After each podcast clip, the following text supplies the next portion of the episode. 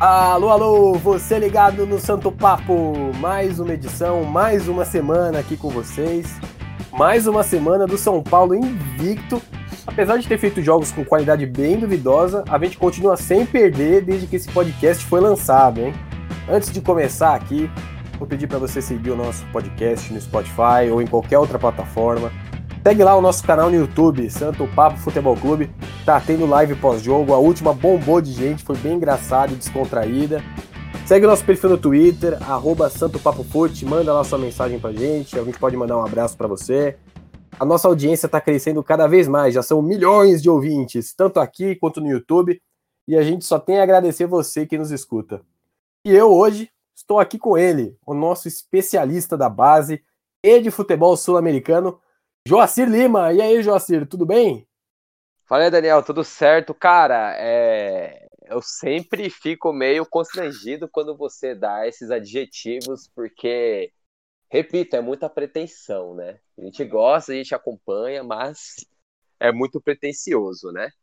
É... Também dá o... o olá aí pro Hugo, olá aí pros amigos que tiraram um pouco de tempo aí para nos prestigiar. E vamos lá, né? Vamos falar aí um pouco desse, dessas últimas partidas deprimentes do São Paulo e sobre as próximas aí, a, a próxima partida contra o Fortaleza, o sorteio da Sul-Americana. Acredito que seja a semana mais importante, mais uma semana mais importante pro resto do ano que falta aí pro São Paulo, né? Olha o São Paulo para ganhar de 5 e a gente continuar inseguro, não é mesmo? Quem mais está aqui comigo é ele, o nosso mais polido e articulado integrante, Hugo Ferreira. E aí, Hugo, tudo bem? Fala, meu nobre. Tudo bem com você? Joaci, grande abraço a vocês, nossos amigos ouvintes. Mais uma semana, mais um episódio deste belíssimo podcast para falar um pouco dessa péssima gestão de elenco por parte do nosso professor Diniz, que acaba por finalmente estourar jogadores e o desempenho individual também cair. Ah, mas pode ficar sossegado porque o Pablo tá inteiro. Bom, já vamos direto aqui que a semana foi cheia. Tivemos o jogo contra o Grêmio, um horrendo jogo contra o Grêmio. Depois tivemos o jogo contra o Binacional, onde São Paulo goleou, mas já era esperada essa goleada. E também vamos falar um pouco sobre o sorteio da Sul-Americana e a partida contra o Fortaleza, né, o jogo de volta pela Copa do Brasil. Começando aqui para falar do jogo é, contra o Grêmio. O São Paulo começou a partida bem, dando toques rápidos, mas foi assim coisa de 15 minutos. Depois o jogo foi igualado, e em alguns momentos o Grêmio foi até melhor. Mas no geral o jogo foi horroroso. Eu já queria saber aqui de antemão do Hugo o que, que você achou do jogo, cara. Suas considerações, o time, o Diniz, pode falar. É difícil a gente falar algo de bom nessa partida, né? Como você bem disse, o São Paulo começou até bem, como começa quase todas as partidas que ele joga. E aí eu já fiz uma observação. Entre 20 e 27 minutos do primeiro tempo, você pode ter certeza que o São Paulo vai parar de jogar. E nesse jogo não foi diferente. Começou ali pelos 15 e aos 20 mesmo ele já não tinha mais controle da partida, não tinha como jogar. O desempenho dos jogadores foi muito fraco, muito, muito fraco. É, e o mais interessante é que o Grêmio jogou melhor que o São Paulo, mas ainda assim jogou nada. Então, nenhum dos dois goleiros trabalhou na partida. Os jogadores que a gente mais esperava que dessem resultados não deram. O Diniz foi muito mal, mas muito mal também no 11 inicial, no posicionamento do Daniel Alves, sendo que ele não tinha mais laterais disponíveis. É, o próprio desempenho do Daniel Alves foi uma coisa assim tenebrosa, uma coisa que, que chateia e deixa a gente até desesperançoso quanto ao valor que foi, foi gasto nesse jogador, né? Então, de bom, só não ter perdido. Fora isso, há muito que melhorar, mas muito mesmo. Inclusive, é, e é uma crítica que a gente faz até pro jogo do Binacional, que a gente vai falar mais à frente, a falta de motivação dos jogadores parece algo evidente. Vou ter que discordar do Hugo quando ele fala que o desempenho do Daniel Alves foi péssimo. Eu acho que foi pior que isso. Só lembrar daquela falta já tenho até arrepio. Mas falando do jogo novamente, a arbitragem mais uma vez acabou sendo polêmica, inclusive com o Grêmio indo pedir a anulação do jogo. Na minha opinião, um exagero, quase um choro.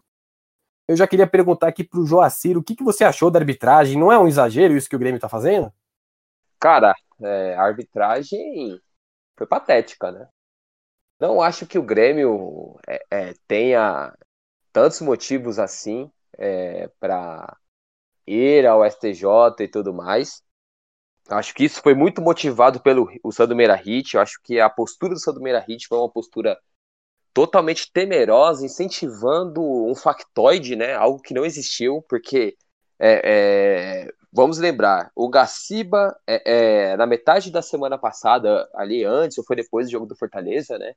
É, veio a público para falar que o, o Trace, é, é, o árbitro que seria que apitaria a partida no sábado, errou quando foi VAR no jogo com o Atlético Mineiro, naquela partida que saiu 3 a 0 mas o Luciano é, abriu o placar e foi aquele impedimento que eu acho que até é, hoje ninguém entende, né?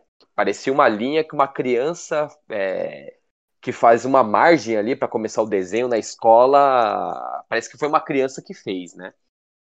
E o VAR dessa partida seria o Rodolfo Toschi, que foi o juiz é, da partida contra o Fortaleza, que também foi totalmente ali, é, que fez uma, uma, arbitragem muito fraca, né? Expulsando os dois jogadores do Fortaleza de forma errada, ao meu ver, é, não marcando o pênalti no final da partida e tudo mais, né? Então, quem teve essa ação de tirar o Tosque da, do VAR foi o próprio Gaciba, entendeu? E ficou numa forma que o São Paulo, que não sei o quê, por causa que teve a reunião e tudo mais, mas era algo que já tinha acontecido antes, né? É, voltando agora pro jogo contra o Grêmio. Assim, eu acho que os dois lances ali que reclamam pênalti do, do Reinaldo, é, o primeiro, é, logo no comecinho do jogo, para mim não foi pênalti, é, foi uma jogada totalmente de jogo e, e é, o, o Sandro Meirahit veio falar que aquilo era falta para cartão vermelho, sabe? Eu acho que diz muito sobre o péssimo árbitro que ele era. Um árbitro muito ruim, muito fraco. E uma crítica sobre esses comentaristas de arbitragem. É, eu queria entender qual a moral que muitos deles têm, sendo que quando eram árbitros, ele, eles, eles faziam os erros tão grosseiros ou piores, né? É, acho que isso leva muito em conta aí, o, o, a gente pode colocar muito em conta do comentário do Sandro Meirahit sobre esse primeiro lance, né? E o segundo lance ali do Reinaldo no Jeromel, eu ainda não achei pênalti. Eu achei que foi uma jogada normal, que o Jeromel viu que houve ali o puxão e se jogou, entendeu? Acho que assim, se você colocar é, é em câmera lenta jogadas do tipo, você sempre vai achar pênalti o nosso amigo Hugo ele tem uma visão diferente, acho que até mesmo o Daniel. Eles acham que foi pênalti, para mim não foi. Então, se foi algo interpretativo, eu penso o seguinte: é algo interpretativo, o VAR não mexe, fica com a interpretação de jogo. A interpretação do juiz foi aquela, ok. Então, aqui para mim não teve erro. O erro capital foi do Daniel Alves ali na expulsão. Eu acho que ele deveria ter sido expulso mesmo de fato. Machucou o Luiz Fernando, né? E, só que assim, o empate do, do Grêmio é, não se deu por causa do, de interferência direta da arbitragem. Vamos lembrar, o Grêmio foi melhor na partida? O Grêmio foi melhor na partida. Só que o seu Renato Gaúcho não explorou o lado direito ali da defesa do São Paulo, com o Daniel Alves totalmente perdido e o Tietchan é, tão perdido quanto, né? Ele tirou o Luiz Fernando e colocou o Tassiano para jogar ali do lado do, do Reinaldo. E o Tassiano entrou e não jogou bem. É, o Tassiano é um jogador que os gremistas não têm é, muito apreço, né? Então, assim, tá na conta do juiz também isso? Né? Quando o Isaac saiu da partida, o time do Grêmio é, é, morreu, né? O time do Grêmio que não tava, o Isaac não tava bem na partida, mas a partir do momento que ele saiu, o time sumiu é, de vez ali da área, né?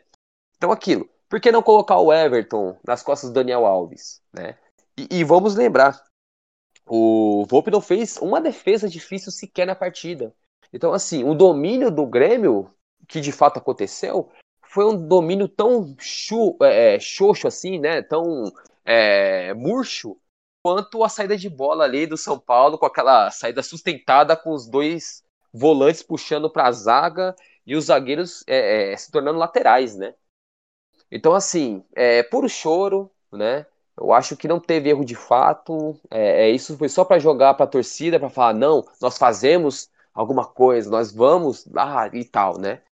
Por fim, né? Eu acredito que isso teve, é, essa parte da arbitragem teve uma repercussão maior que o jogo, que foi o jogo fraco, o jogo sonolento das duas partes, e que essa questão do juiz teve uma proporção talvez mais interessante do que a qualidade do, do certame em si, né?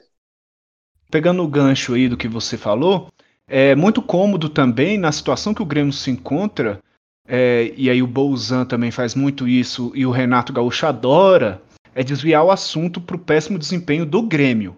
Eu, eu, não nego que houveram erros absurdos na, na, na arbitragem. Para mim, o primeiro lance com o Reinaldo não era pênalti. Para mim, particularmente, nem falta foi, e se foi, foi fora da área. Mas, como ali é, é um enrosco, então eu dou esse, esse benefício da dúvida para o árbitro marcar. Mas, de fato, foi fora da área. O segundo eu acho que foi pênalti. O Reinaldo só olha para o Jeromel e ainda vai com o braço. Mesmo que ele não tenha empurrado, ele deu toda a pinta de que poderia ser marcado pênalti. Então, se tivesse marcado também, eu não reclamaria a não expulsão do Daniel Alves também, para mim, eu acho que poderia ter ocorrido, apesar dele não não estar visando a perna do cara, ele tá olhando para a bola, ele tá correndo, só que infelizmente é uma situação que a gente já viu muitas expulsões de forma parecida. Mas de qualquer forma, parece que é mais uma tentativa de tirar do Grêmio o peso de não ter jogado nada e de quem não vem jogando nada há muito tempo. Muitos torcedores têm o Renato Gaúcho como ídolo, muitos torcedores do Grêmio, óbvio, e ainda assim discordam totalmente dos rumos que a equipe está levando. Tá difícil. Se não fosse pelas seguidas vitórias em clássicos contra o Inter, talvez a batata do Renato já estivesse assando há muito tempo. E um, um, escândalo de arbitragem, um burburinho de escândalo, vai muito bem a calhar numa equipe com essa nessa situação. Um exagero falar em anulação de jogo. O São Paulo também acabou indo atrás, eu acho que até como uma resposta para esse pedido do Grêmio foi atrás também da anulação para o jogo do jogo contra o Atlético Mineiro, também acredito que seja um exagero e também acho que não vai dar em nada, né? Mas queria ressaltar aqui é, como o Sandro Meirahit tem opiniões, no mínimo, curiosas, né? Nunca ninguém concorda com ele, mas isso serve para impulsionar os times a, a, tomarem algumas medidas. O Sandro Meirahit é um comentarista de arbitragem muito fraco, que nem quando era árbitro. Para finalizar aqui o jogo contra o Grêmio, queria perguntar do Joacir que, quem que ele achou o melhor e o pior da partida. Acredito que eu já sei quem vai ser o pior, mas formalizar.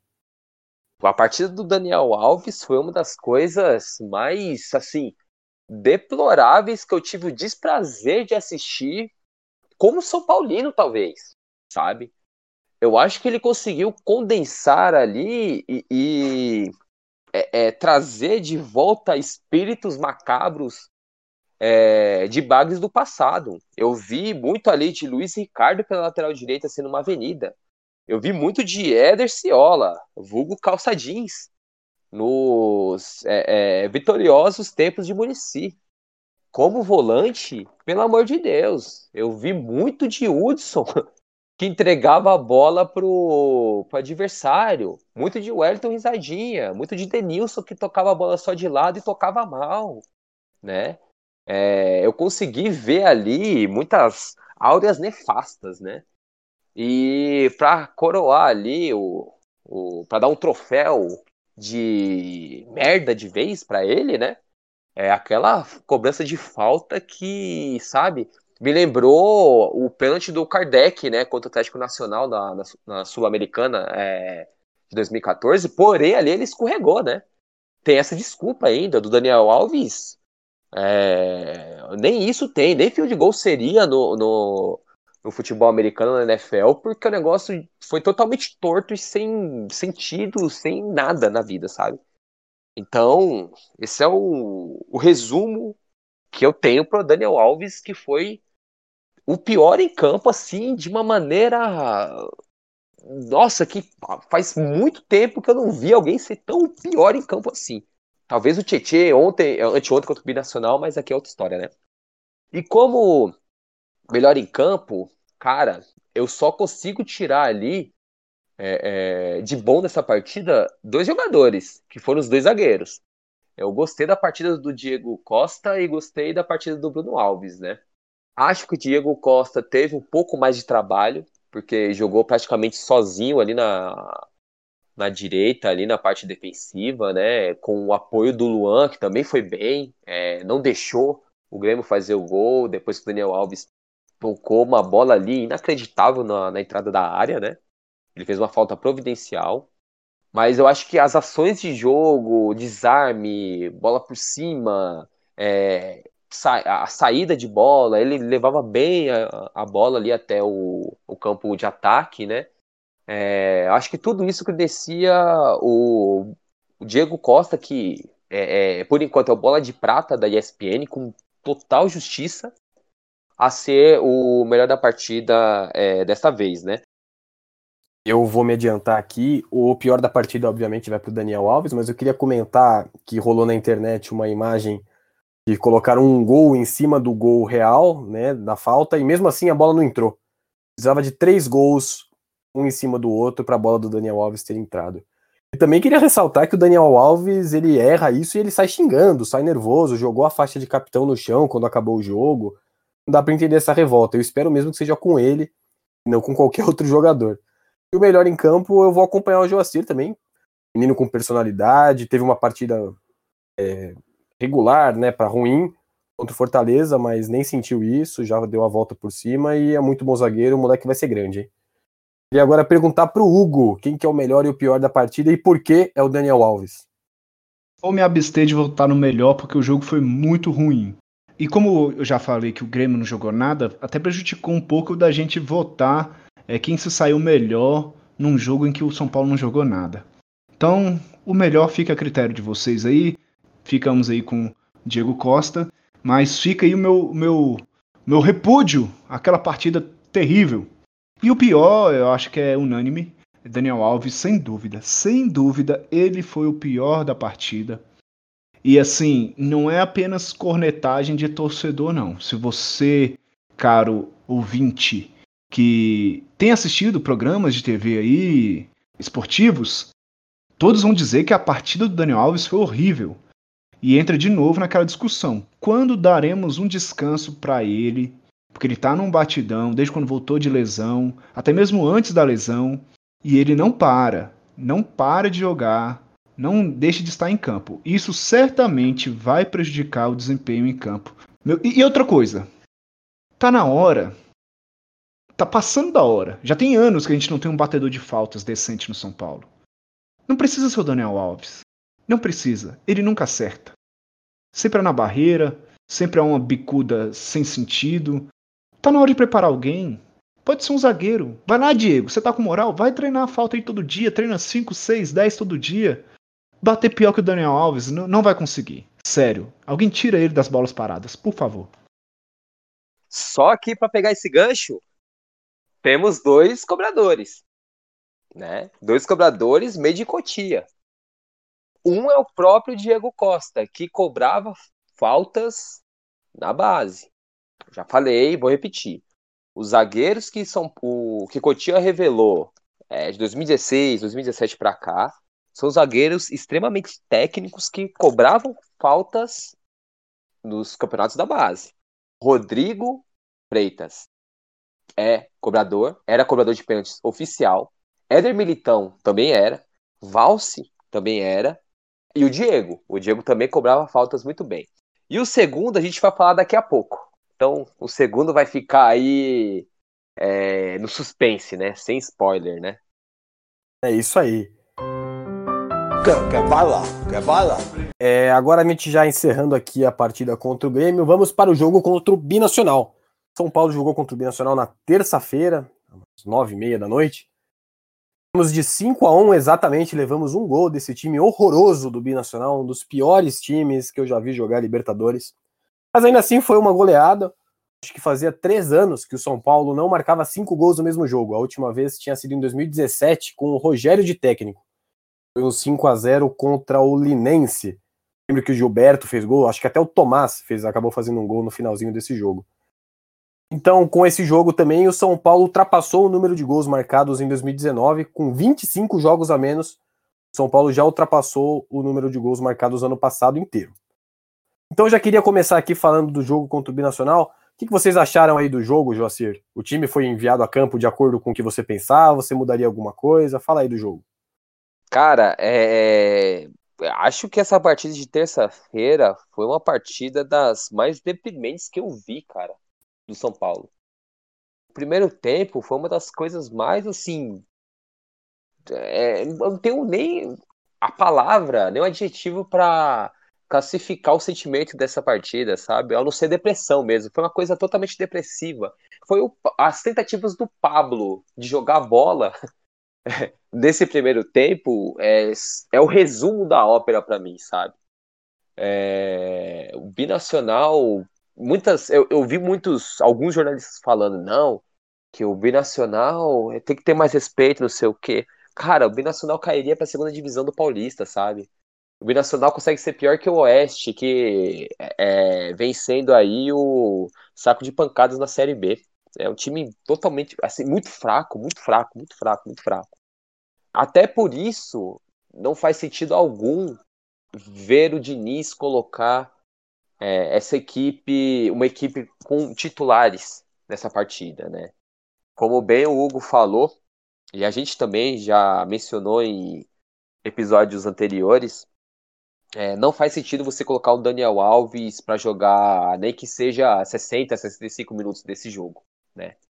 É, tanto que Rodrigo Nestor entrou com uma energia, uma disposição, é, deu três passes ali maravilhosos, uma cobrança de falta brilhante, né? É, ele é muito diferenciado. O Nestor é um jogador muito diferenciado, muito diferenciado. Eu sou fã do Rodrigo Nestor desde quando ele estava ali no Sub-17, ganhou a taça BH com 16 anos. Ele é muito diferenciado. Então, assim, era uma partida que era uma espécie de jogo treino. Porque você tem cinco alterações, né? Acho que você poderia pensar em fazer um, um outro esquema tático. Justamente porque domingo pode ser que o Igor Vinícius não jogue, né? E aí, o que a gente viu foi um Tietê é, atuando pessimamente como lateral mais uma vez. Então, eu sei que a gente vai falar da partida contra o Fortaleza, mas isso me deixa muito temeroso sobre o que será o lado direito do São Paulo contra o Fortaleza e o que o Oswaldo pode protagonizar nesse corredor esquerdo do ataque do Fortaleza, né? É, o primeiro gol, ao meu ver, é, a síntese disso. O Tietê simplesmente olha o cara finalizar brilhantemente, né? Aquela partida, aquele, aquela batida na bola, né? Um gol maravilhoso ali do Binacional, mas tomar o gol do Binacional é uma vergonha. E o São Paulo conseguiu tomar três gols do Binacional, né? Então isso mostra muito o que é o sistema defensivo do Fernando Diniz. Que os caras. É, é a, a, defesa não abafa o adversário, eles andam para trás, né? Não sei se vocês já perceberam isso. Dificilmente a defesa do São Paulo chega próximo para é, dividir a, a, jogada, né? O sistema defensivo eles dão um passo para trás e com isso o adversário ganha mais espaço, né? Então, é, eu teria entrado com a formação que eu falei para vocês na, na, última edição, de pontos positivos, é, que seria o de três zagueiros, né? Que seria com a Arboleda. É, eu teria entrado nem com o Bruno Alves, teria entrado com o Rodrigo, para dar uma moral pro moleque, Léo, Tietê Nestor. É, colocaria ali o Patrick para fazer a estreia dele numa Libertadores, Vitor Bueno mesmo na articulação, é, Pablo e, e Trellis ali na frente, ou Toró e Trellis, Toró e Pablo, enfim. E eu teria ido com o Paulo Boia na, na ala direita, que conseguiu ser melhor que o Tietchan de lateral direito. Né? É isso que é uma aberração. Mas, assim, voltando, é, eu só consigo pegar dois aspectos positivos da partida como um todo. Pode ser três. Eu vou ter uma boa vontade para falar três. O primeiro, a boa partida do Léo, né? A, a, forma física do Léo, né, é muito muito forte na recomposição. OK, foi o binacional mas mostra que pode ser utilizado mais vezes é, em um rodízio é, por parte do Diniz, né? Algo que é meio utópico, né? Porque o Diniz entende que os jogadores precisam fazer é, é mil e uma funções, o atacante é, tem que voltar para fazer a função de 10, né? Dessa vez foi o Brenner. Me deu calafrios em ver isso. É, Rodrigo Nestor, com certeza, mais uma vez tem a chance é, e entra bem mais uma vez. Então, assim, tem que dar a chance logo para ele, porque senão não vai querer renovar. O contrato dele finaliza em novembro do, de 2021. É um moleque diferenciado. É um moleque que eu tenho certeza que olheiros da Europa já, já ficam ali de olho e tudo mais. E perder mais uma joia dessa, como foi com o Militão, é, gratuitamente, vai ser mais uma vergonha da gestão Leco, né? E a terceira, você, eu falei que ia, ser, que ia ter boa vontade. Foram os gols do Pablo, né? É, que seja aí o início de uma boa fase do Pablo. A gente pode colocar que o, Fa, que o Pablo tem boa fase, né? Mas que seja para ele recuperar a, o bom futebol aí, ou o futebol mediano e consiga fazer gols quando acionado, né? Eu até ia comentar sobre o Pablo mais para frente, mas de outra maneira, né? Minha pergunta para vocês ia ser se o Pablo ainda consegue enganar alguém fazendo esses gols meio que inúteis. Mas tudo bem, a gente discute depois isso. Agora eu queria saber de você, Hugo, o que, que você achou do jogo? Adorou essa bela demonstração de futebol dos nossos jogadores comandados pelo mestre Diniz?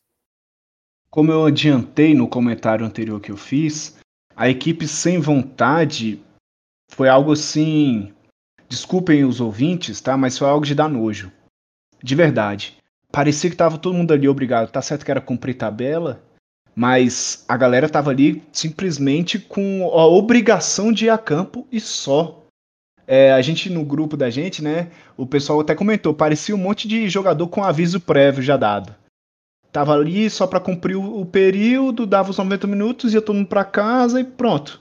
O primeiro tempo foi basicamente isso. O segundo só não foi isso integralmente porque o time começou a fazer gols. Mas o primeiro foi, foi uma tristeza sem fim. A gente não via criação de jogadas, a gente não via uma troca de passes no ataque. Para você ter uma ideia, até o Zinho foi crítico. E o Zinho a gente nem leva muito em consideração o conhecimento tático dele, a observação de jogo, porque ele passou o jogo inteiro pedindo um cara rápido pelos lados. São Paulo nem tem esse jogador. É, é complicado quando até esse tipo de gente, de observador, vê que a equipe tá mal e realmente estava muito mal. O Daniel Alves, pela madrugada, não existe. A gente espera dele o que? Liderança, participação, o cara que contagia os demais, de fato ele deve ter contagiado, porque ele também estava numa tiriça, numa má vontade, era só toquinho de lado. Parecia, parecia o, o, o Ganso nos bons tempos, quando ele deixava o cara pifado na cara do gol, dava o passe e saía caminhando de peito aberto, assim, ó. Tá, deixei um cara na cara do gol. Só que ele fazia isso na intermediária de defesa. Ele dava um passe de lado e saía dando um trotezinho assim, se achando, pô, sou novo Pirlo. Cara, tava muito feio. A gente não vê ele chamando a atenção do pessoal. A gente não vê ele incentivando a galera para jogar. Pô, o jogo. A gente tá jogando contra o Binacional, é um time horrível, mas a gente tem a obrigação de vencer, a gente tem a obrigação de jogar, a gente tem a obrigação de correr. Nem, nem que seja para aliviar o lado deles, que não tá lá muito, muito bom. Então a gente não vê esse tipo de liderança, nem técnica, nem mesmo é, psicológica, digamos assim, moral, para os demais jogadores. O que, diferentemente, a gente vê no Brenner. Apesar dele ser o, o último jogador, né? O mais da frente, é uma bola que ele vem, ele se joga, ele corre, ele se entrega. Você vê que ele tem vontade de tentar fazer um gol. O que a gente não vê no Pablo. O Pablo, se a bola passar 3 centímetros dele, ele não estica o pezinho. Então, ele é um cara totalmente sem confiança. Para mim, os gols dele não enganam, mas a muitos vai enganar, infelizmente. Quanto à escalação, também concordo com tudo que foi falado aí. Era jogo para você meter reserva, no máximo, no máximo, uns quatro titulares, contando o Volpe. Léo Pelé jogou bem, foi para cima, não teve medo, não levou bola nas costas, não deixou espaço aberto, jogou como lateral deve jogar, consciente, com tranquilidade, partia para driblar, partia para linha de fundo, coisa que Quanto tempo a gente não vê o São Paulo indo para uma linha de fundo? Léo Pelé foi algumas vezes, não foi sempre. Mas só de não ter aquele cruzamento de três quartos do campo igual o Reinaldo faz, já é um adianto. A gente teve aí a vontade do Brenner e destaques negativos, a equipe toda. Já falei da motivação. Os jovens entraram com muito mais vontade e certamente se entrasse com um time todo de cotia conseguiria fazer os cinco gols e talvez não tivesse levado nenhum, porque eles têm que mostrar serviço. Três gols do Binacional é, é uma vergonha para cada um colocar no currículo essa, essa tristeza, essa mancha na carreira aí. Que o binacional, de fato, ele não daria certo nem no Paulistão. Então, de bom, de bom, de bom, forçando muito, só o resultado mesmo. Fez cinco, cumpriu a obrigação, porque todo mundo meteu 3, 4, 5, 8 nesse time. Então, sendo direto, cumpriu a obrigação. Mas não encheu os olhos de ninguém, não foi legal para ninguém e levar um gol ainda diminui muito tudo isso aí. Então, eu acho que tá muito, muito triste. Muito triste mesmo, de verdade. Rapidinho aqui, antes de, de avançar aqui no assunto, só lembrando que o Arboleda também fez um gol aí, queria saber de vocês, o Arboleda está vivo ainda nesse elenco? É, o Arboleda pode ser mais utilizado, né? Acho que ele pode ser mais utilizado se tiver variação tática também, né? Bom zagueiro ele é, fez boas partidas aí pela eliminatória. Hoje não tem espaço por causa do Diego, de forma alguma. Mas se for pensar numa variação tática, né, algo que é difícil a gente imaginar que o Diniz faça, pode ser sim, mas eu acho que o tempo do Arboleda já saiu, o Arboleda que faz 29 anos hoje, né, acho que já passou o tempo dele. É, São Paulo tem que fazer uma graninha com ele, né? Eu penso parecido, ele ainda é um jogador que pode ser útil, sim, sem dúvida.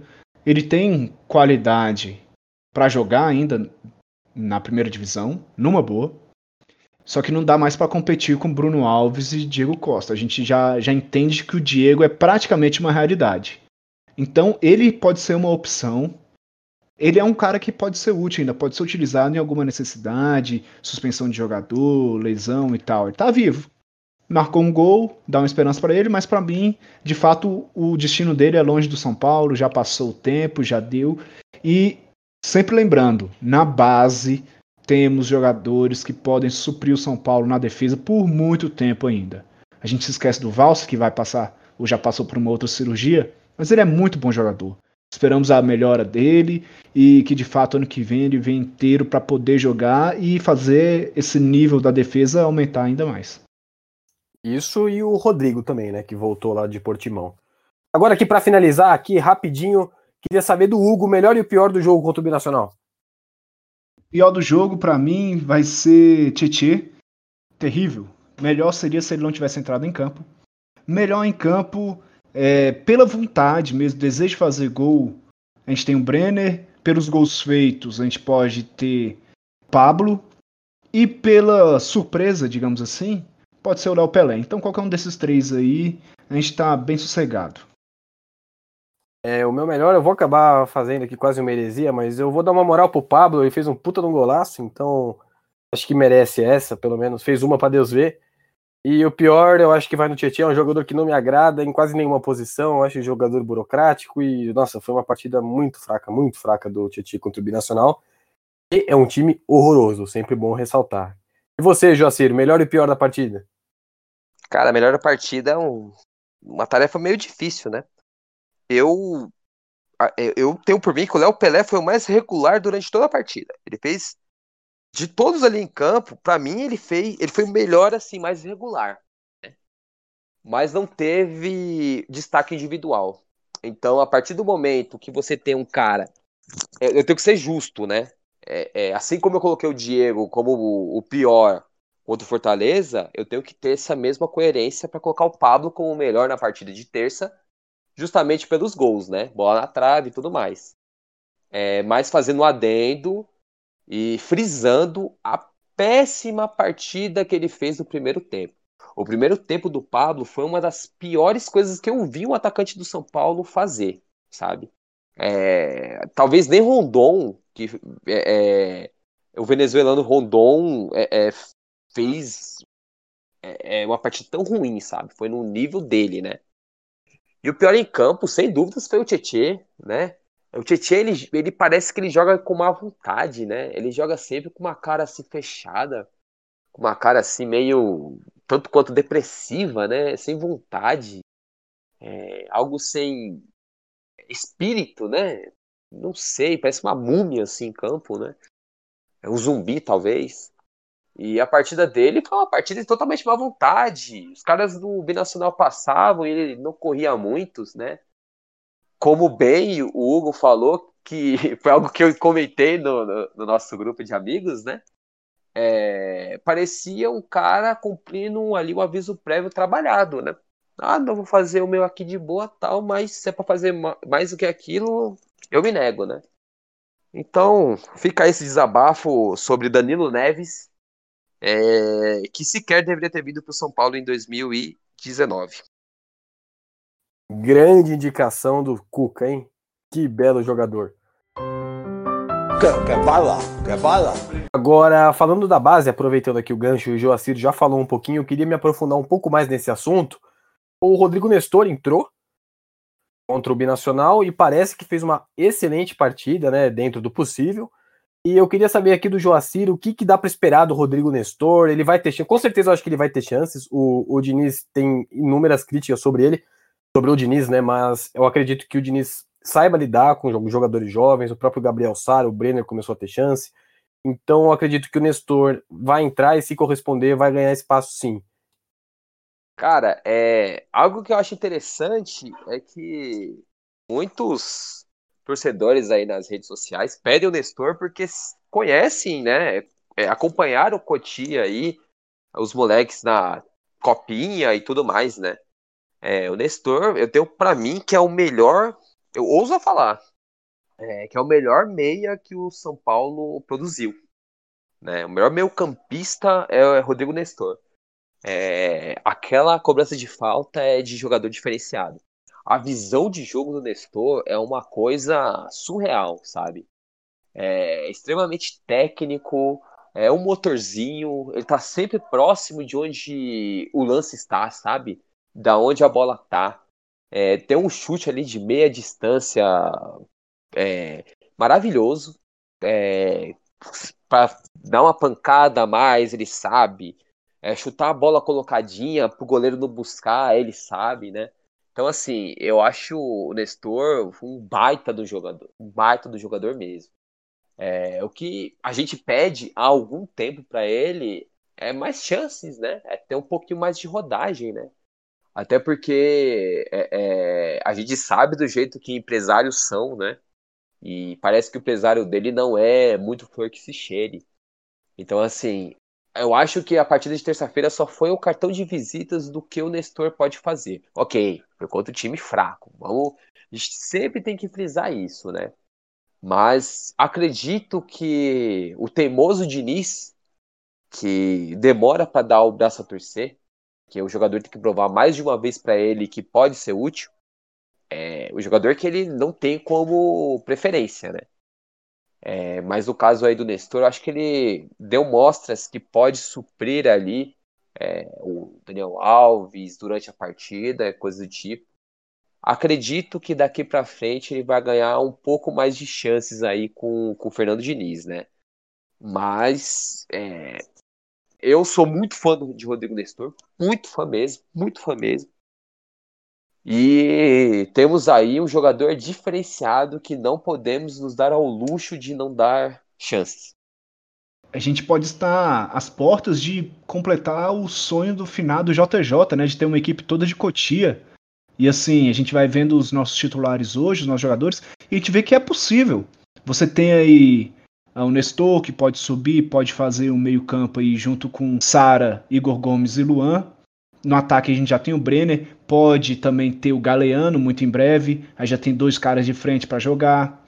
A gente já tem na zaga Diego Costa, tem Valse, tem Rodrigo. Assim, pode ser que Cotia finalmente possa abastecer a equipe principal de São Paulo. É a nossa esperança. Porque ficar gastando dinheiro com caras antigos, assim, eu acho que é na contramão do que o futebol, especialmente o brasileiro, pede atualmente. Então, é o São Paulo de fato para o futuro e usar dessa base que ela é fera. A base do São Paulo é muito boa e não é de hoje, já tem algum tempo. É, só um adendo aí sobre o Galeano. É, a gente pede muito o Galeano é, aqui no podcast, é, amigos aí, colegas, né, redes sociais. Mas o Galeano tem um porém ali igual o do Jonas Toró, né? O Galeano ainda é emprestado pelo Rubinho, né? Time da segunda divisão do, do Paraguai. Então, não sei se entra ali na coisa de segurar um pouco ele para não ficar muito à mostra e, e, colocar e dar rodagens para ele somente quando tiver é, a compra em definitivo, né? Não sei se entra nesse mérito, porque o São Paulo tem a preferência de compra. Se eu não me engano, em 600 milhões. É, milhões não, perdão, pelo amor de Deus. 600 mil dólares, né? É, com dólar alto, é uma quantia ali, chega ali na casa de quase dos 4 milhões, né? Então, é uma graninha. Então, talvez o São Paulo esteja segurando para isso, né? É, para comprar em definitivo e colocar o moleque para jogar a partir do ano que vem, já que ele não tem mais idade para sub-20 em 2021, né? E voltando sobre Cotia, né? A gente tem ali meio campistas que podem dar esse legado de Cotia para os próximos anos, assim como o Grêmio teve ali com Arthur, é, com Matheus Henrique, ali e tudo mais, né?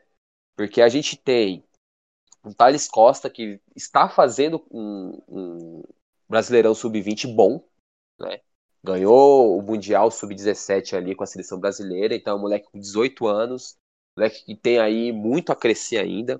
O Gabriel Falcão, que está lesionado, mas é um jogador que eu, eu considero interessante também, que pode fazer primeiro volante, um segundo volante um pouco mais armador, ali colocando mais ou menos ali estilo do Matheus Henrique, guardado as proporções. A gente tem o Antônio Falcão, que pode jogar é, tanto como meia, camisa 10 ali, é, distribuidor, quanto um, um, meia pelo lado. Tem o Marcos Júnior, que ele tem um quê de Luan também, bastante armador, assim como é, o ICP, né? Então, assim, a gente tem jogadores de meio de campo que podem suprir o time principal ah, tranquilamente até 2022, entendeu?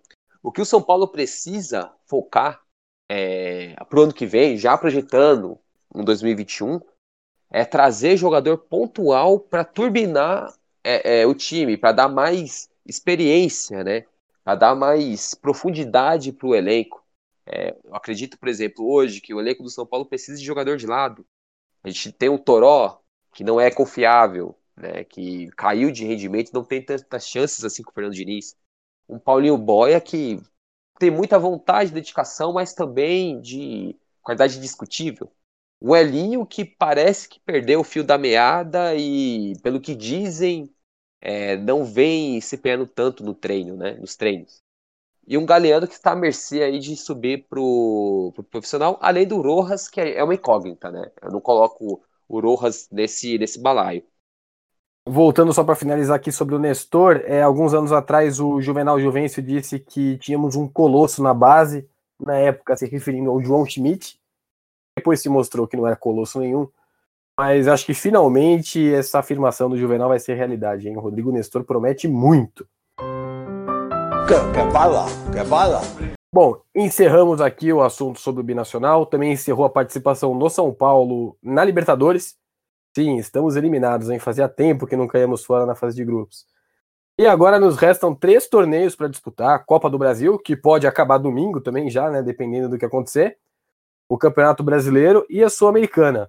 Hugo, qual que é a intensidade que o São Paulo tem que ir nesses torneios? Força máxima nos três, tirar o pé em algum deles?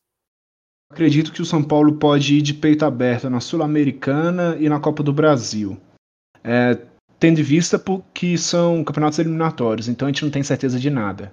Pode muito bem chegar com chances de título, como pode ser eliminado depois, e a gente ainda tem um outro campeonato todo para jogar.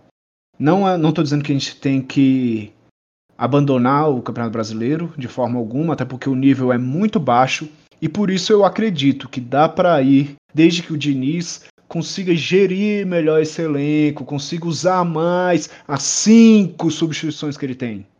Então dá para ir ah, poupando um ou outros que mais precisarem. Poderia já ter feito isso e a gente ter mais chão ali para percorrer com eles, mas como ele não fez, vai ter que sobrar para outras partidas que virão. Então acho que dá para ir com é, com empolgação nas três partidas. O difícil é ter essa empolgação dos jogadores que parece que eles só têm empolgação para jogar clássicos.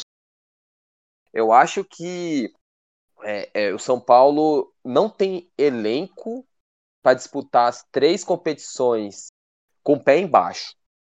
E há um problema aí que o Diniz, ele suga ao máximo do, do jogador, né?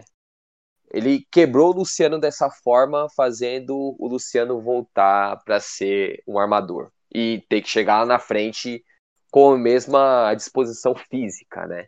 Então ele é daquela coisa, ah, é, é tipo jogador descartável. Eu vou sugar ali até o máximo, até o máximo. Quebrou, tira, vou colocar o outro vou colocar esse outro para sugar ali até o máximo, né? É, provavelmente Brenner e Pablo serão os próximos que funcionarão de cobaia, né? Aí, respondendo isso daí, eu focaria é, em ordem ali de prioridade. Na Copa do Brasil, por ser um torneio inédito e, e um grau de dificuldade por hora um pouco maior, né? É, não que o, a Copa, é, a Copa Sul-Americana não vai ter, mas eu acho que isso vai ficar um pouquinho mais para frente. A não ser que o São Paulo pegue um adversário mais difícil agora. Seguido da Sul-Americana e, e, por último o brasileiro, que o brasileiro São Paulo não tem chances. Acho que o São Paulo fica ali na zona de Libertadores, é, vai brigar, vai ficar ali entre quarto e sexto colocado. Então, assim, é, e dá para buscar mais para frente a vaga direta. Então, a ordem de prioridade seria isso, né? E como eu disse, o São Paulo agora com a terceira colocação no grupo, né, na Libertadores, vai para a Sul-Americana. Sul-Americana que terá o seu sorteio, né, dos primeiros confrontos da segunda fase é, na sexta-feira. Então estamos gravando sem saber quem será o adversário do São Paulo, mas já sabemos que o São Paulo está no pote 1. Então, obrigatoriamente, o São Paulo enfrentará algum desses times: Vasco, Lanús, Independiente, União da Argentina Vélez Sarsfield, Audax Italiano, União La Calera, Milionários, Sol de América do Paraguai, Melgar do Peru, Esporte Huancayo do Peru, Fênix do Uruguai e Plaza Colônia do Uruguai. Queria saber aqui do nosso especialista em futebol sul-americano, Joacir, quem que é mais difícil, com quem que São Paulo tem que se preocupar, tá tudo fácil, São Paulo vai ser campeão, o que que é? Mais uma vez aí eu quero deixar claro que é muita pretensão da sua parte me descrever dessa forma, mas eu agradeço, né? Então vamos lá. Eu acho que o pote, pote 2 ali, que, que, que, serão os adversários do São Paulo, é um pote difícil. Eu acho que o pote do, é, é, dos adversários é mais difícil que o pote onde São Paulo e Bahia estão. Porque eu pego é, é para pensar assim de cabeça é, os times do, do lado do São Paulo é, talvez o mais difícil seria o Tolima. O Tolima é, é, apresenta o futebol é, é, mais seguro, é, digamos assim, da Colômbia. Talvez o, o, o Independiente de Santa Fe também. vai entrar o Libertar, possivelmente, que é chato. O Penharol tem o tamanho do Penharol, né? Tudo mais. Tem o Atipato também, que é um time interessante. o Chile vem se reestruturando. É, tem o Júnior Barranquilha, mas assim, não tem um time que eu fale assim, nossa, até mesmo São Paulo, nossa, que time. Ao contrário do lado do, do pote 2, né? Eu acho que o Vasco, por incrível que pareça, o Vasco seria difícil, seria bom porque a logística seria pequena, né? Seria básica, digamos assim, né? Viagem pequena. E mais difícil no, no sentido que o Vasco conhece é, a forma do São Paulo jogar, né? E o São Paulo tem a sina contra times é, brasileiros. Né? Na verdade, tem sina de mata-mata como qualquer time, né? mas contra times brasileiros também. Né? Aí, passando ali sobre quem pegar. Talvez os times mais próximos é, fossem é, o ideal, né? É, é, fossem os times ideais. Então, seguindo nessa lógica, é, talvez o Sol de América, Sol de América, o, o Luquenho o, a, o Pênix e o Passa Colônia sejam ali os times mais viáveis para o São Paulo, além do União Santa Fé, né? Porque pensando aí com Covid e tudo mais, para você pegar o Esporte Runcaio é, e também Runcaio, né? E também o Melgar, que são os mais fracos desse pote, mas tem essa questão da Covid de logística que é complicado, né? É, lembremos, o Binacional foi campeão é, peruano, então o futebol peruano passa numa fase terrível, né?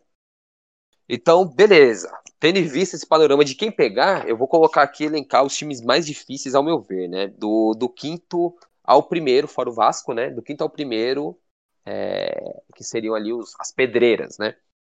O quinto, para mim, seria o Atlético Nacional, né? Do, de Juan Carlos Osório, é, técnico eu gosto bastante, né? Eu sou devoto, digamos assim. Mas é um time que não passa por um período ali muito seguro desde o retorno da, do futebol colombiano, né? É um time que passa ali por um processo de reestruturação, perdeu jogadores, é, o Soares tá garimpando jogadores da base e tudo mais, né?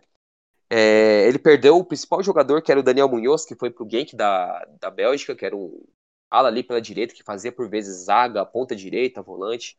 Era aquele coringa que o, o Sorio gosta de ter, né? O Copete era muito isso é, para ele, né? E eu destaco ali dois jogadores. É, um é o Harlan Barreira, né? Que é bastante conhecido, que jogou no, no Junior Barranquilla e tá emprestado, né, para lá. É, jogador meio de campo com bastante qualidade técnica. E o outro é o Brian Romira, é um colombiano também de 23 anos, que é muito bom meia também.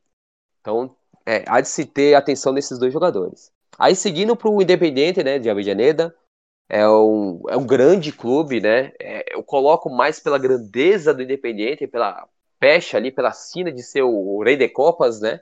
O maior vencedor de Libertadores que temos mas que vive uma grave crise financeira, né? Perdeu jogadores ali de bom nível, como o Cecílio Domingues, o Sanchez Minho, que foi para a Espanha, o Gastão Silva, que também foi para a Espanha, e o Martim Campanha, né, goleiro do, da seleção uruguaia.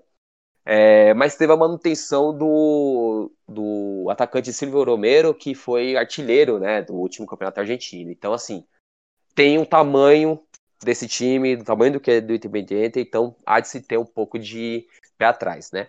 O próximo é o La Calera, La Calera do Chile, que é o líder do campeonato chileno, mesmo tendo um jogo a mais, né? É, tá à frente ali do, do Universidade Católica.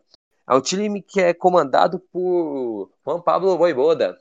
É, quem é Juan Pablo Voivoda? Simplesmente o técnico do Tajeres que eliminou o São Paulo é, na pré-Libertadores do ano passado, né? É um técnico bastante ofensivo, é um técnico que preza o, é, é, um passe ali de qualidade e sempre jogar no campo do adversário, né? É, o Voivoda não teve uma, uma passagem muito boa pelo Huracan, mas vem fazendo aí o Lacaleira como a sensação desse, desse campeonato chileno. Também tem o, o Audax Italiano, que eu não mencionei, mas eu, eu, não coloco ele aqui, mas o Audax Italiano é um time interessante ali do, do Semeghini, é, que eliminou pelo La Calera o Fluminense ano passado da, da Sul-Americana, mas é, eu acho que dá para passar, mas assim, com o pé atrás, né? Aí o seguinte seria o Vélez Sarsfield, né? É, que perdeu o Gringo Heinz, mas contratou aí como técnico Maurício Pellegrino, né? Que teve passagens pelo futebol europeu, né? Dirigiu o Alavés, Southampton e o Leganés. Não foi bem nas últimas duas é, experiências, né? Estava desempregado até desde o final do ano passado. O Vélez teve baixas também, como o Robertoni, o Cufré, né? Que foram para a Europa. É, o fim de empréstimo ali do Maximiliano Romero, jovem da base, da, da seleção de base do, da Argentina, que voltou para o SV, mas em compensação teve ali a compra do, em definitivo, do Centurion, né? Centurion que na Argentina faz chover, né? E comprou também uma Coelho, uma Coelho, ex-Flamengo que estava no México, né? E também tem bons jogadores ali, como Agustin Bossat e tem é, o Jenson, né? Que é um bom jogador de lado e o, uma das sensações aí, uma das grandes promessas do futebol argentino, que é o Thiago Almada. E por último, ufa, o Lanús. O Lanús, para mim, é o time mais difícil que tem nessa chave, cara. O Lanús é um dos times mais é, estruturados que tem na América do Sul.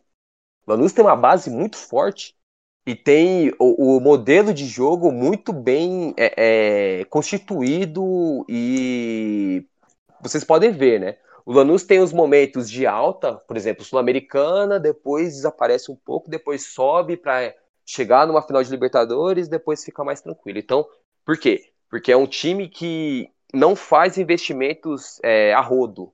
É um time que os gestores são gestores que vêm da base. Eles têm a base primeiro, eles fazem o time de base dar certo, eles são promovidos pro, como pro elenco principal, né? Que nem acontece na, na, nas canteiras, né? Por aí. Então, é, o técnico é o Luiz Subeldia, que é um técnico muito bom, muito bom. É, não é muito conhecido aqui no Brasil, mas é um técnico que preza um jogo bonito, preza um time de posse, joga num 4-3-3, né? Então, assim, é um técnico muito bom mesmo. Tem uns experientes ali, Sandy, né? O Sandy, é, 40 anos já, então, assim, é, pensou em Lanús, pensou no Sandy, né? E tem o Belucci. Belucci que jogou no Porto, São Lourenço, também faz parte ali do plantel, né? Além deles, tem o, o Burdiço, que é irmão daquele é, Burdiço, ex-Boca, Roma e tudo mais. E o Lautaro Acosta, que foi é, é, mencionado em equipes brasileiras, inclusive São Paulo, nos últimos anos, né? E tem jovens muito promissores, né? Eu vou mencionar dois aqui, né? Um é o Pedro de la Vega, que é, é da seleção sub-20 argentina, é um moleque de muita qualidade técnica, um moleque de lado, de jogador de lado, muito bom. E o Tomás Belmonte, que é um, um jogador por dentro ali, um meia central, que tem boa, bom passe e tudo mais, né? Então, no resumo da ópera, é, quem eu gostaria de enfrentar? Talvez o Fênix. Vou jogar o Fênix ou o Passa Colônia da, do Uruguai. Para mim, o time mais difícil que a gente poderia enfrentar, claro, tem muitos, para mim, qualquer argentino é, seria pedreira pra gente, até porque qualquer time em fase eliminatória tem sido pedra no sapato do São Paulo. Mas eu gostaria de destacar bastante o Vélez. Você falou aí destaques do Vélez tem muitos jogadores que são conhecidos nossos. Tem o Centurion, que pode fazer a lei do ex. Você tem aí também o Piton, que o Palmeiras teve interesse no meio do ano, ah, só que o negócio não saiu, um médio volante. Sim. Né, interessante. Você tem Fernando Gago, aquele mesmo, Sim. de Real Madrid, de Boca. Mancoejo, torcida do Flamengo um, curte muito. O, o, eu não mencionei também, eu não mencionei o Gago, porque, eu fui, porque o Gago ele ficou muito tempo lesionado, né? Mais uma vez. Falaram que ele ia aposentar, mas acabou não aposentando. Mas também tem, por exemplo, o, o Domingues, Alexandre Domingues, que é o goleiro da seleção equatoriana, e tem o Luiz Abrano. Luiz Abrano, ele é peruano, ele é da seleção peruana, né? Então também tem esses dois é, é jogadores, além do que você dos que você mencionou, né? Mas continua, continua. Não, e é isso mesmo. Eu queria fazer, além desses destaques, o destaque realmente do Thiago Almada, que é um jovem muito promissor. Ele não tem nem 20 anos, joga ali com a perninha direita, habilidoso, aquele típico jogador bem argentino que consegue esconder a bola, que, que consegue instigar um pouco o adversário, deixar o adversário um pouquinho mais nervoso. Ele tem bom passe, ele tem bom chute, ele é cobrador de faltas. Então, se a gente pegar o Vélez pela frente, é, provavelmente a gente vai ter muito trabalho e é coisa para que o, nesse possível embate o Diniz tenha muito olho uh, cuidado com esse jogador, porque realmente o Vélez tende a ser muito, muito perigoso. Quanto ao Vasco, eu só discordo ligeiramente, porque agora com a mudança de treinador e o Vasco caindo pelas tabelas, é um pouco diferente daquele Vasco que a gente pegou no brasileiro em que o Cano destruiu, né? Eu acho pouco provável que a gente entre pelo Cano de novo. Muito bom, que piada maravilhosa. Então agora, como a gente ainda não sabe quem que vai ser o adversário do São Paulo na Sul-Americana, a gente deu aqui um panorama maior aqui sobre todos os times. Depois a gente consegue falar um pouco melhor. O jogo do São Paulo pela Sul-Americana já é no meio da semana que vem, né? Então já tem que ficar esperto porque o calendário está bem apertado. Quer bala? Quer bala? Agora falando aqui da partida de volta contra o Fortaleza no Morumbi, domingo às 8h30 da noite. O que esperar desse jogo aí, Hugo? Para esse jogo contra o Fortaleza, é, tá um pouco complicado é, a gente até fazer um prognóstico dessa partida, porque o Fortaleza ele tem desfalques para essa partida. Ele não vai contar com os jogadores que foram expulsos e que certamente farão, farão muita falta, né? O, o goleiro, Felipe Alves, o lateral esquerdo Carlinhos também não vai jogar. Apesar do Fortaleza já ter reservas, não são do mesmo nível. Então isso complica um pouco para o Rogério montar um time e para o São Paulo se preparar pelo que vai vir, ou para o que vai vir. Então é um jogo bem em que é uma incógnita. Não me surpreenderia, assim como foi contra o Ceará na quarta-feira em que o Fortaleza se sagrou campeão cearense, que o Rogério jogue de forma bem pragmática, apostando no contra-ataque porque o time do Fortaleza tem sido bastante efetivo quando ele chega ao ataque. Então, contra o São Paulo, ele teve quatro chances, fez três. Praticamente a única chance que ele teve na quarta-feira foi lá e fez o gol garantiu o título. É uma equipe que está que, que tá sendo muito eficaz mesmo nas tentativas dele. Está sendo muito eficiente, na verdade. Joga bem, se protege e quando sai, sai com, com bastante firmeza. Então, é um jogo em que o São Paulo tem que estar tá preparado para os contragolpes, mas é um jogo também em que duas coisas. Não precisa se desesperar, porque não existe essa do gol fora, então o jogo está empatado. E precisa ir para frente, precisa jogar, precisa fazer o gol.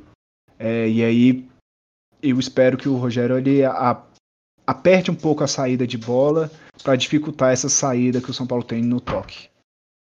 Você, Joacir, o que acha que vai ser contra o jogo no, do jogo contra o Fortaleza? Cara, eu acho assim.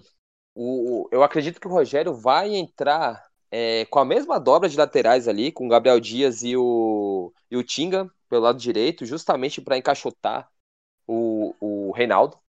Ceni tem para ele, ele, ele, nas análises dele, né? Segundo especialistas aí como Arnaldo Ribeiro, Tirone, entre outros, que o Reinaldo é a principal válvula de escape do São Paulo, né? Então eu acho que ele vai com isso também, com esses dois jogadores do lado direito. Do lado esquerdo, não vai ter o, o Carlinhos, como bem o Hugo falou, mas vai ter o Bruno Melo, né? Eu acredito que o Bruno Melo vai jogar pela esquerda. O Bruno Melo é um jogador um pouco menos ofensivo que o Carlinhos, então ele vai dar uma melhor solidez ali pela esquerda, principalmente para dar cobertura ao Oswaldo, né?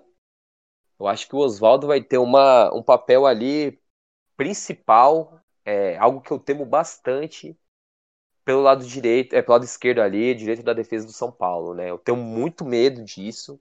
Acho que tem que ter uma cobertura muito interessante. É... Então, assim, eu fico temeroso por isso.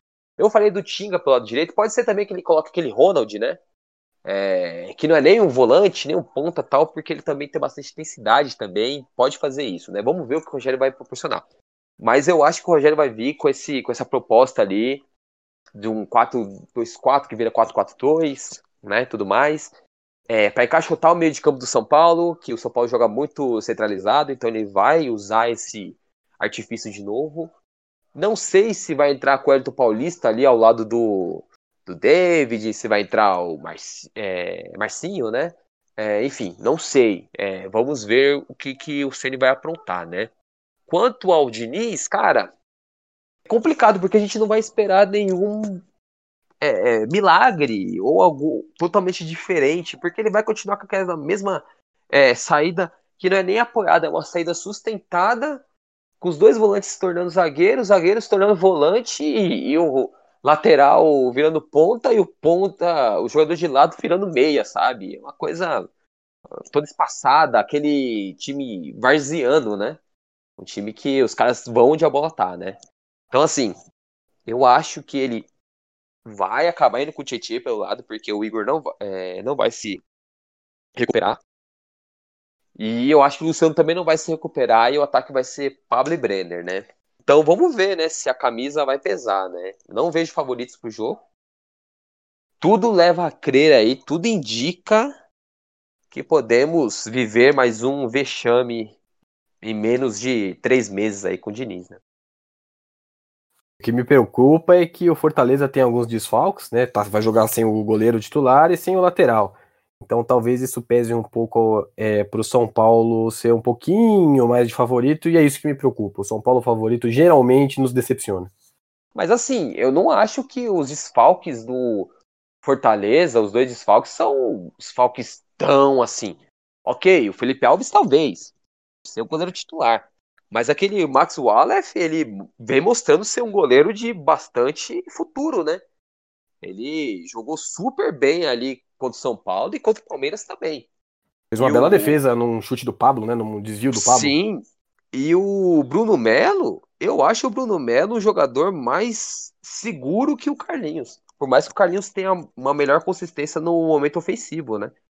É, então, assim, eu não acho que são ausências tão sentidas, como, por exemplo, a ausência do Luciano e que vai ser a provável ausência aí do, do Igor Vinícius pelo lado, porque, até porque o São Paulo não tem outro lateral, já que o Ronfran também tá machucado, né? Claro, os desfalques do Fortaleza podem dar uma dor de cabeça aí no Diniz, mesmo ele sabendo ah, os prováveis substitutos. Mas o que pesa mais é justamente esse último comentário aí. O Pablo como titular. E ele vai ser titular, infelizmente, por conta do próprio Diniz, que desgasta os jogadores. O Luciano é dúvida nessa partida justamente por conta desse desgaste que, que o, o Diniz o coloca para fazer. No jogo contra o Grêmio, ele vinha como meio campo, ele vinha como volante, ele vinha buscar bola, ele corria. E aí o que, que o Diniz falava para fazer o jogador entrar na partida? Vai, entra na partida, corre, faz qualquer coisa, mas entra na partida. Aí o que, que o jogador pensa? Poxa, o meu treinador psicólogo está mandando eu entrar na partida correndo muito. Então eu vou correr aqui até as pernas abrirem para entrar na partida de todo jeito, porque meu time está jogando nada e precisa ganhar. Agora ele passa a ser dúvida e nós estamos na dependência de Pablo no ataque. Já que também o Carneiro, que não é bem visto por ninguém, está acertando saída. Trellis também é outro que não dá esperanças a ninguém. Enfim, o Diniz vai com aquele mesmo time de sempre, com Tietchan pela lateral e Daniel Alves pelo meio. E eu acho que a gente vai ficar aí um jogo bastante nervoso, sofrido. Espero que com a vitória. E de fato, não tem favoritos não. Os dois precisam ganhar para passar de fase. O empate não é bom para ninguém. E vamos ver, vai ser decidido aí em poucos detalhes ou em quem fizer menos cagadas. É, eu acho que vai ser o panorama igual o primeiro jogo. Acho que vai ser a mesmíssima coisa, assim, no sentido de jogo, assim, pegado, um jogo muito louco, digamos assim, né? Mas é isso. É isso. Tá perfeito. Bom, os assuntos da semana já se encerraram. Eu queria começar agradecendo aqui o nosso grande Hugo com seus comentários muito pertinentes, sempre muito polidos, um cara muito, mas muito educado. Muito obrigado, Hugo. Alguma consideração final? É isso, rapaz. O senhor que é um, um homem assaz educado e de um louvor que excede qualquer tipo de senso comum. Agradeço os elogios, agradeço mais uma vez aos nossos ouvintes por estarem dando espaço para a gente aí.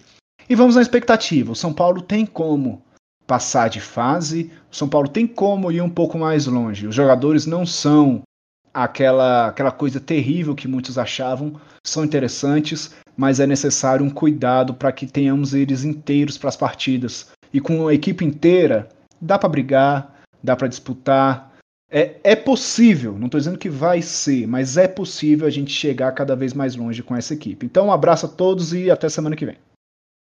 Agradecer também aqui ao nosso mestre em futebol sul-americano, mestre em futebol de categoria de base e apoiador do Leco, Joacir Lima. Muito obrigado, cara. É, eu não vou falar outra vez, mas agradeço pela por tanto carinho e é isso. E sobre Leco, não, não sou nenhum fã de Leco, muito longe disso, né? É, só pegar um gancho aí que o nosso amigo Hugo falou há poucos minutos. Especula-se aí que o Gonçalo Carneiro é, está prestes a ir ao Penharol, né? Time que já quis ele em outro momento. É, a notícia do Arnaldo Ribeiro já repercutiu aí em alguns perfis do Twitter, né? Como do, do Paulo Giacomelli, enfim. Fica aí esse adendo. E o segundo é sobre Sub-20 do São Paulo, né? Sub-20 que empatou 1 a 1 contra o Curitiba, gol do Juan, do atacante Juan. São Paulo acabou tropeçando no Paraná. No mais, um abraço aí a todos. E o pé quente do podcast permaneça aí nessa partida crucial para as ambições do São Paulo no, no domingo e que possamos realizar aí uma nova edição na próxima semana com outro resultado positivo na Sul-Americana, né? Então é isso. Se você ouviu a gente até aqui, queria pedir para você seguir a gente no Spotify, em qualquer outra plataforma, reforçar também para mandar mensagem no nosso Twitter, @santo_papo_fute e seguir a gente no canal lá no YouTube, o Santo Papo Futebol Clube, onde a gente faz live depois do jogo, a gente fala bastante besteira. bem descontraído, mas é um papo bem legal de torcedor para torcedor. Quanto a nós, a gente se vê sexta-feira novamente. Esperamos que com duas vitórias. E é isso, porque aqui o papo é sagrado. Tchau, tchau.